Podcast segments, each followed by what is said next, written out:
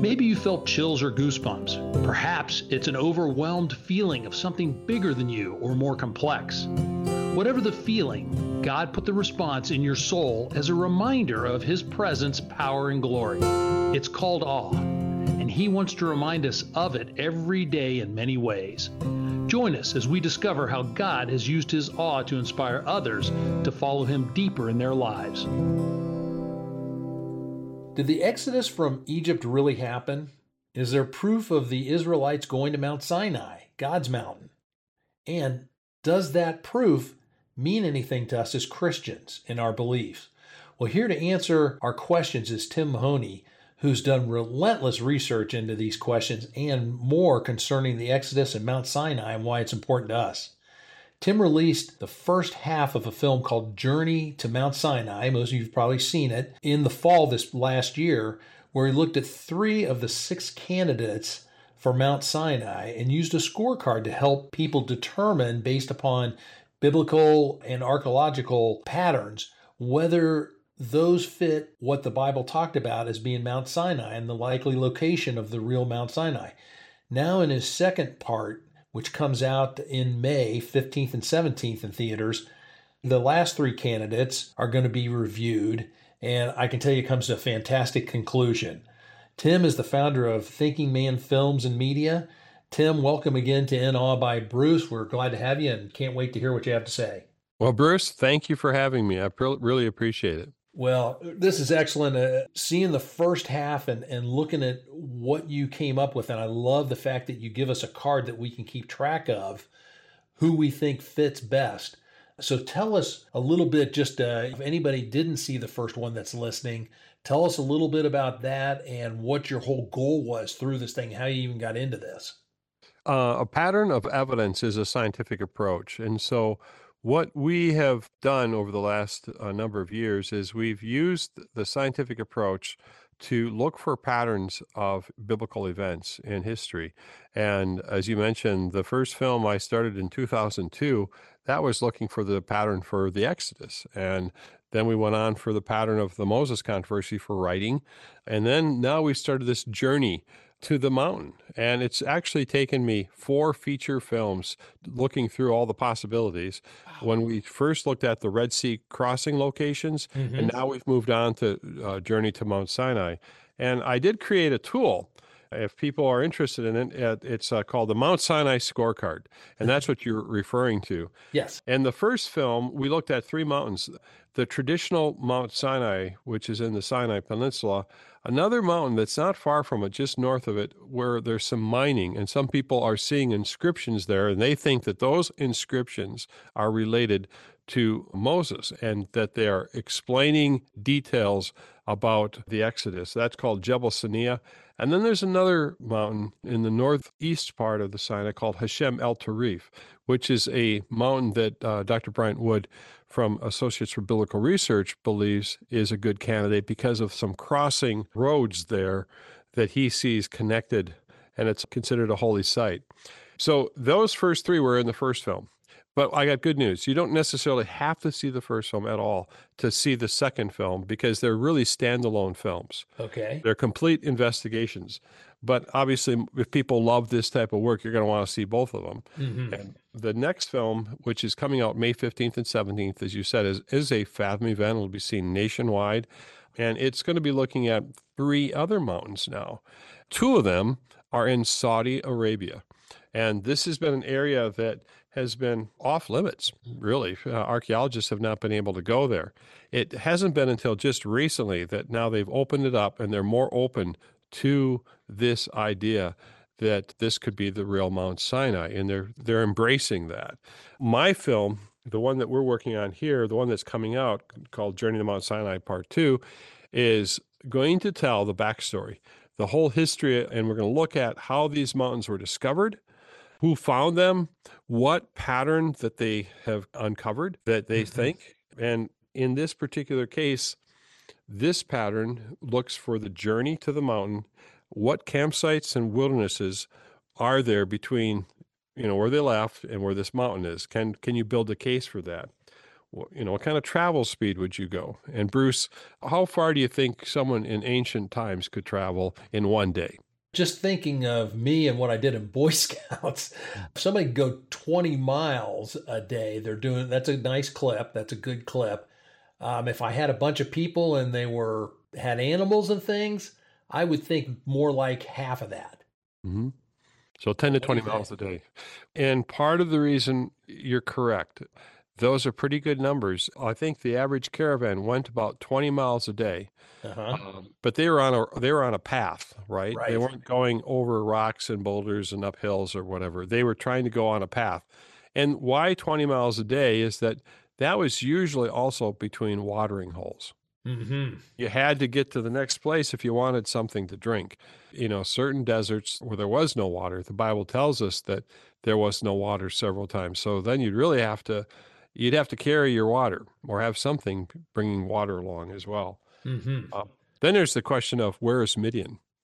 Uh. Because the Bible tells us that Moses fled to the land of Midian, it's ancient now, but uh, and his father-in-law there he goes to this well, and guess what? It's a watering hole, right? Yeah. He goes there. There's a bit of a an altercation, and the daughter of Jethro. These daughters talk about Moses being at this well, and that's when Moses then becomes a part, eventually marrying the daughter of Jethro. Zipporah is her name, and he settles there for 40 years. And during that time, he goes to the back side of the wilderness. Mm-hmm. He takes the sheep. You know, we can read that.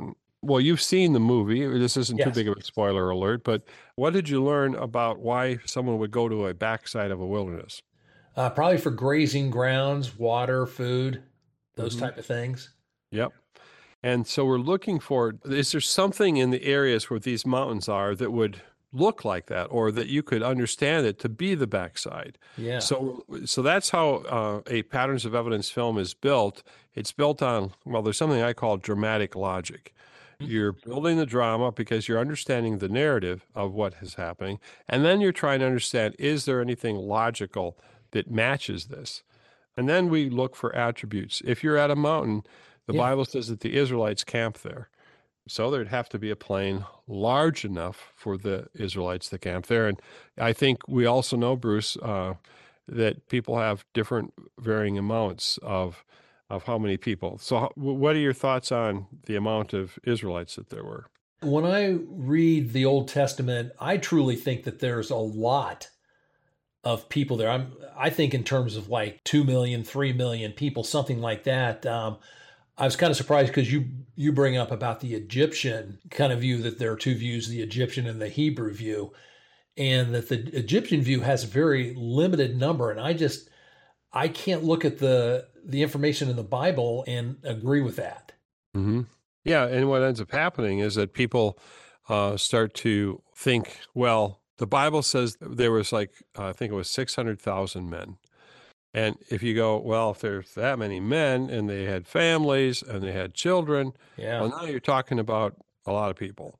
Yeah. And that's just the fighting men, by the way. Mm-hmm. Uh, and so that's where some people say, I don't think there were 600,000 men. I think there were 600 groups of men and that there was only a few thousand. So that's what we're going to be looking at. We're going to actually show you what these uh, areas for, for the Israelites would have been. If you like solving mysteries, if you like detective work, investigative work, we're going to investigate these different mountains. We're going to show you a lot of animation, a lot of special effects, recreations of the Israelites. Uh, the film is a docudrama film. Mm. It's dramatizing a lot of things that you're going to be able to see. You're going to be able to see Moses and and Aaron and the Israelites. You're going to see you know scenes that you've never seen before, and What's interesting about it, Bruce, is we are actually picking locations and recreating them so they they look exactly like they would have looked at the time of the Bible. wow. Some, some the things that people probably would never have been able to see before. The other question is water. What was your thoughts when you saw the movie about the water? Because I'm thinking that there's a lot of people, to me that means there's got to be some kind of proof that there was a lot of water not to give anything away, but seeing the one rock that was split and seeing the where you could tell water used to run down places and things like that. those gave me much more of a feeling that the possibility was there for that rather than some of the places looked a little thin on on water for a lot of people. Yeah. It's really a big question of what has happened in 3,000 years because of the changeover. Now, I go to Wisconsin. We're between Minnesota and Wisconsin. And when I've gone on the northern part, it's very interesting. There's some parts up there that if the trees were gone, it is a desert. It looks like a Oh. desert. I've never seen sand like that. It's just like the same kind of sand that I would see if I was in Jordan. And I realized, wow, this. And so if something loses its vegetation, it could potentially be very, very sandy. And there's there's nothing to there's nothing to retain the water. So the question is, is well, was this much wetter? And apparently, according to some historical references, some of these areas were a lot wetter. It wasn't Okay. as deserty as it is today. So that's a very interesting thing to consider, as it were. There's some things that you'd have to have at a mountain because there there was a stream. The Bible says that they were supposed to wash their clothes. Right. And well, how do you do that? You know, uh, is there any evidences of water flowing in the you know in the desert where they could? And that's what we look for. yeah. Uh, so that's how I've been able to break down these these uh, investigations, looking at uh, the attributes and then artifacts of the Mhm. mountains. Tim, take us into the belief side of things because somebody might be going, okay, well that's great. It's it's neat you're doing this or whatever, but this came from something deep within yourself, but that's also very, I think, very important to any of us that are Christians, as far as being assured of what what God says is real. Right. Well, if I start with the Red Sea miracle, Mm-hmm. You know, all of us are at times faced with a situation where we are trapped and we are wondering, your listeners, we're wondering, how in the world am I going to get out of this situation? And in the narrative of what happened is that the Egyptians came after the Israelites Yeah. and they, they were camped at a sea and they were surrounded. They were going to die. That's what they thought. In fact, they told, they yelled at Moses, Did you bring us out into a wilderness to die? You know, were there no graves in Egypt? Mocking him. And Moses thought, he said, he literally thought that the, they were going to kill him. And many times, I think in our own life, our own spiritual journey, we wonder, why in the world did God bring us out into this wilderness to die? Maybe you left something and went somewhere else to thinking it was going to be better and it didn't turn out right yeah. um, or you you started a business and you put all this money into it and then the business doesn't work Mm-hmm. like you expected it to work or you're a farmer and you've had a couple bad years and and you're trying to figure out did you bring me to this farm to die? You know? Yeah. is this my the death of my dream? Is this whatever? You know we all face that at times. I've faced that. And i think at the end of the of the day we have to realize that god is faithful and god was faithful and he was going to prove himself and he miraculously you know tells moses you know stretch out your arm over this water yeah. and through god a supernatural activity happened and mm-hmm. some people say whether it was the timing of the wind or whether it was the supernatural parting of the water, you know, which mechanism was it? right. That's what we looked at in those first films. Something supernatural parted those waters, and the Israelites were had a way of escape.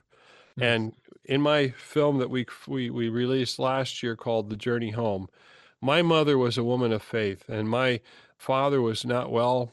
Uh, he had experienced that, or she was dying with him at watching her at home Yeah. with a little sister, and then later on, I mean, she passed away, and so he was without his mother as a young boy, and then he was abused sexually, and Wow. he had a lot of anger, and then he he went off to the Korean War, and then he was in one of the f- most horrible battles called Pork Chop Hill. Yeah. Oh, and he was, he was a decorated soldier there, uh, but he carried a lot of pain, and unfortunately, pain comes out in people's lives, and he married my mother.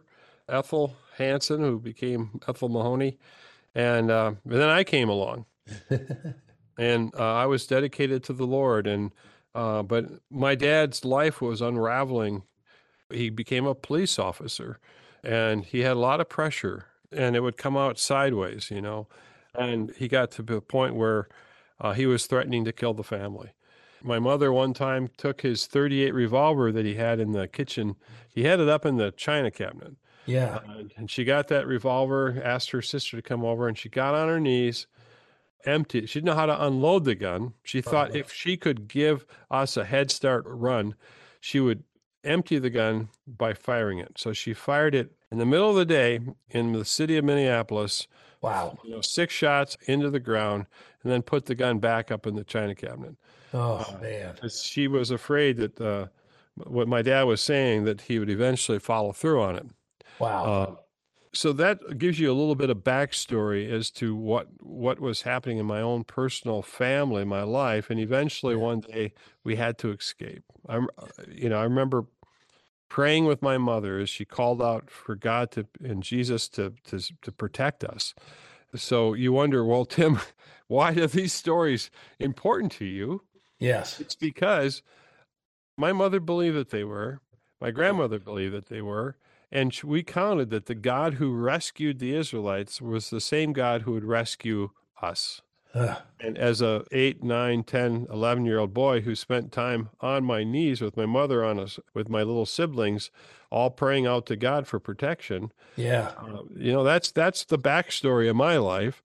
So going to Egypt in 2002, and when they told me, you know, hey, we can't find any evidence for any of this, I was in the beginning of a crisis of faith. Yeah. Yeah. Boy. And so that drove you to do all this, which we are all thankful for.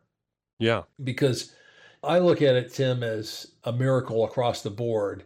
Because it's uh, to me, it's the example of what we all gain because of Jesus's death. You know, you have the he's the Passover lamb. We're set free by him, but we're being chased down by his enemies. And we came from a world of sin that that wants to pull us back into its world. And yet, as Paul says, the Israelites were baptized into Moses when they crossed through. hmm And to me, that's what that we're baptized into Christ and the judgment waters come down on that old life that we used to have that's chasing us trying to pull us back into it and they, it comes down and and sends us off to a different different life with uh, the Lord and uh, he guides us to where he wants to take us. So, you know, thank you for taking all that time and thank you for telling us about your family. I'm I'm sorry all that happened, but I see the what has come out of it and uh, I'm just thankful that you've done what you've done with it. And I think for a lot of us, we don't always know how it's going to end up, right? Right. Uh, I mean, we're trusting God, and it, that's why it's called faith. Mhm. And I'm surprised that I've made these films. I think that I've seen supernatural provision and supernatural doors opening up m- numerous times uh, yeah.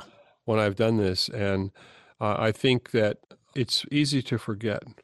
It is. And that's the one thing that I want to be cautious of in my own life is that I'm not forgetful of the time the Lord provided time and again and time again and time again and time again. And there's one other story I'll share with you about a flashlight Sure. and uh, the need for one. And I didn't want to grow up in a broken home. I, I wanted to have someone who would be faithful. My dad wasn't faithful to my mother.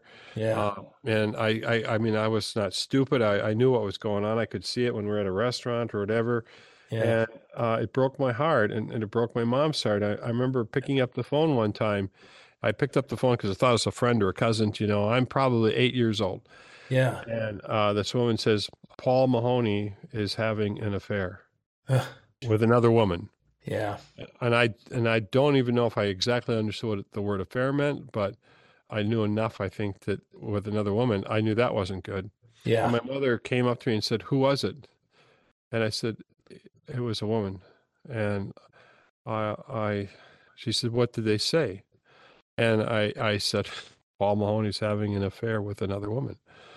And I saw my mom and her face just, I just saw her shoulders and everything just slumped down. Oh boy. It was so sad, you know? Oh, oh my gosh, yes. I, I see it right now. I see it like it was just yesterday. Yeah.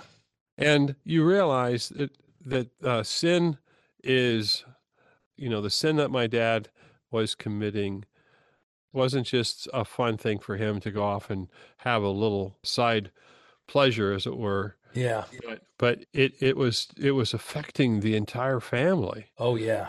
And uh, I think that we forget that, and uh, we can all be deceived very easily. And I'm t- I've never told these things before. It hasn't been until the last year that I've opened up to talking about it.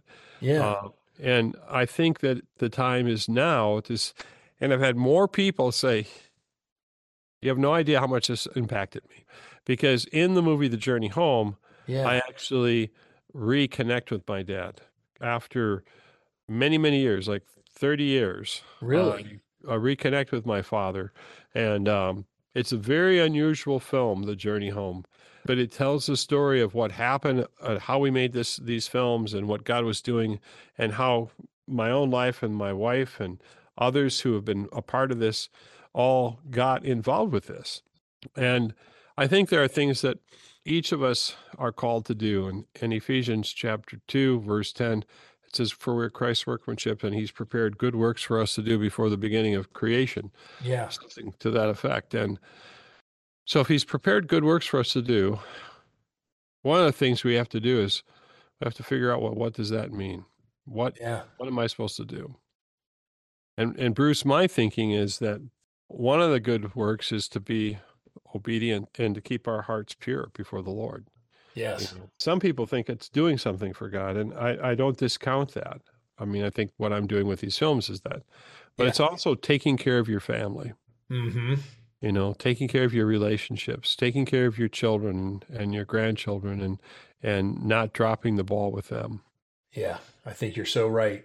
The word for craftsmanship there i love it because it's the word poema. Mm. and even though it didn't mean poem at the time it represents it's an artistic work of all those things you just mentioned god putting together to make a life that attracts other people. You're part of his artwork which mm. is beautiful Man, well, Tim, thank you for telling us all about this um, and, and, your latest film coming out as well as The Long Journey Home. So, two good films from Thinking Man Media and films that, that we can get to. But just tell us again the dates that we can see the movie, where they can find information on you and about you and your ministry. Right. So, uh, we are a foundation now, Patterns of Evidence dot com. We actually have it's sort of a website that allows you to both find out about the movie that's coming up, as we said, May 15th and 17th. Mm-hmm. It's going to be nationwide in theaters. That particular film, Journey to Mount Sinai Part 2, I think is a special film. It's going to be a special evening. If you have a Sunday school class, if you got a Bible study, go to our website, look at the trailer, start spreading the word about this film, and come to it and see it because I think there's going to be something very special. At the end of the movie, I recognize that the Israelites are there to worship God. And that's the reason why they are called. God was going to marry these people and they were going to become his people. He's going to make a covenant with them. Mm. And what I felt that we needed to do, and I've done this is my sixth feature. I've been in theaters many times. And this time, instead of just having people at the end of it have a panel discussion, I've decided that we needed to focus on praise and worship. Oh, and boy. the thought came to me, and I was able to work it out. I brought a group of people together who were enslaved to addiction, huh. and they now are free by the power of the gospel. And they are they are, are joining me in this choir. And I I got out the guitar, and we're going to sing a few songs of worship. We're going to close the event after you see all this biblical archaeology and everything uh, and you hear and see the Israelites at Mount Sinai coming to God, we're going to basically close with that activity. And so I think something across the nation is going to happen. I'm mm-hmm. trusting that there'll be some form of revival in people's yeah. hearts and lives that by my own obedience to doing it, that other people will participate and in their obedience. And the reason I say this, Bruce, is I yeah. think that there's power in our coming and worshiping and what we're going to be faced with in the future. We've got to learn how to do that, and we need to do that more. I think you're right. Absolutely right. God bless you for that because I, I think that'll be a powerful moment. So that's something we can be praying for as well as telling people about the movie and coming to it. That's a great way to think of ending it. After this, what is next for you? Well, we're going to do three things. Well, one of them is we're developing all the all the content that didn't get into the film, or we're looking at creating a another DVD, which will be about uh, digging deeper with the Exodus Explorers. Uh huh. Then we've got uh, the covenant and the conquest. That's the rest of the what happened at Mount Sinai, and then the conquest into the Promised Land. We've Oh. already got a lot of that in the can. Uh, we're just trying to raise the dollars to help us uh, with the editing. And another thing that's happening is that I'm working with uh, Michael Medved. We're working on a book he's written called The American Miracle. And we're going to be looking at God acting in the history of America. And so that's coming in the future too. So those are some of the projects we're working on. Pretty exciting. That's great. Thank you very much, and God bless you. And we'll be praying for you, and everybody, you know, be praying for Tim and the films. But thank you very much for for coming on. Thank you, Bruce.